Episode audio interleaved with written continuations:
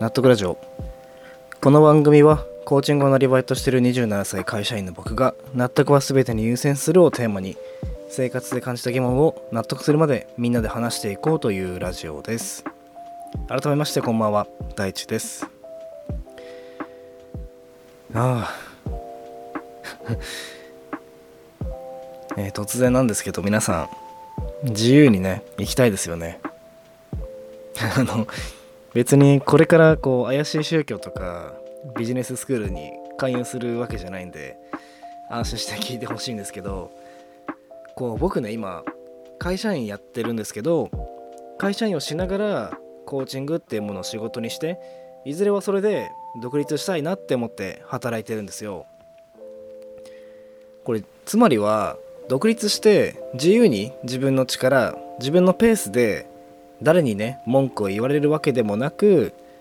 心に余裕を持って自由に生きたいっていう自由に生きたい自由に働きたいっ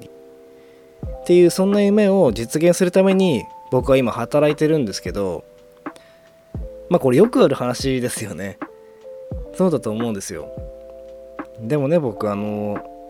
そのよくある話のよくある落とし穴に見事にはまってるんだなって思っててえ今日は独立フリーランスはやっぱり一人ブラック企業になりがちですねってことについて話していきたいと思います。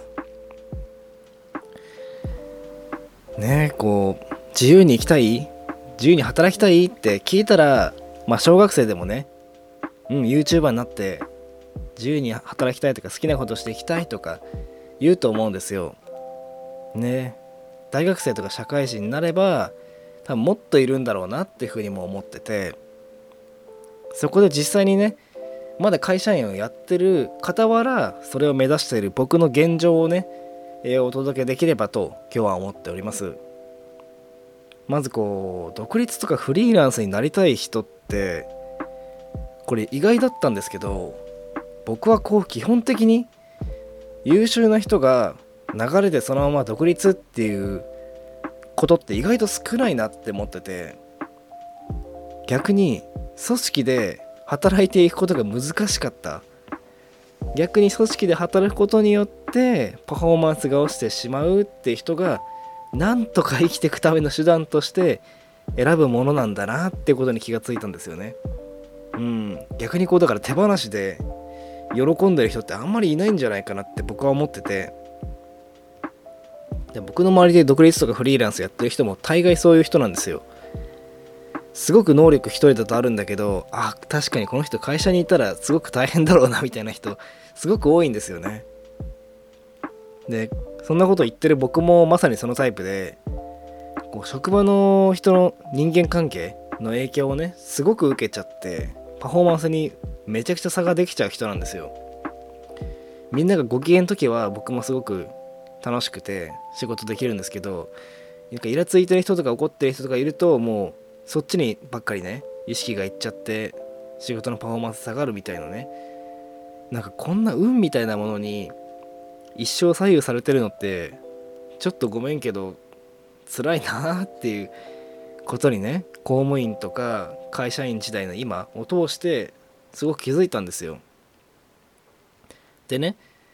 それが仕事だろっていう言葉が今浮かんだ人は独立とかフリーランスになる必要全くないと思います僕は。むしろ僕だってね本当は組織で働けるものだったらまあ働きたかったですよ。働いてますけど。けどこれ一生はちょっとできそうにないな。だからなんとか独立しなくてはっていう現状なんですよね。で話を戻してその独立に向かって僕は出勤前とか今もね出勤前に撮ってるんですけどあと仕事終わりあと休みの日にずっといろんな作業をしてるんですよ。本当にずっと。時にはねコーチングやったりでラジオの台本作って撮ったり編集したり。でインスタでの、まあ、人生相談を受けての読書紹介とかもうねこの半年間遊んだ記憶がね本当にね今思い出そうとしてますけど本当にないんですよ。でこの前ブルーノ・マーズのライブは行きましたけどその大阪までの深夜バスの移動中とかもうインスタのね作業してたしライブ終わったらそのライブのレビューというかねラジオの台本すぐ作ってたしこれ独立したらなおさら一生こうなるんだろうなってのも思うんですよ。こう仕事とね日常の境目がバグっちゃってある意味一生自由だからこそ一生仕事しちゃうみたいな人もいるんだろうなってふうに思ったんですよ。こう友達とねこの間飲んだんですけどそういった時もねどこかこう心はあ早く台本書かなきゃなとかインスタの作業あれ終わってねえなとかいやーそろそろコーチングもまた勉強しなきゃなみたいな風なねこう雑念がいっぱい出てきてお酒はね一杯だけ飲んだらこう酔ったふりとかしちゃってねああちょっともう弱くなっちゃって一杯でもう限界よみたいな言って2時間で切り上げてカフェ移動して作業するみたいな。うんなんかこれなんだろうなって思ってなんかうーんこれ今がもちろん頑張り時なんですけど27でね。頑張り時だと思うんですけどこれ多分俺40になっても50になっても今が頑張り時って言ってるんじゃないかなって思ってなんかゾッとしちゃったんですよね。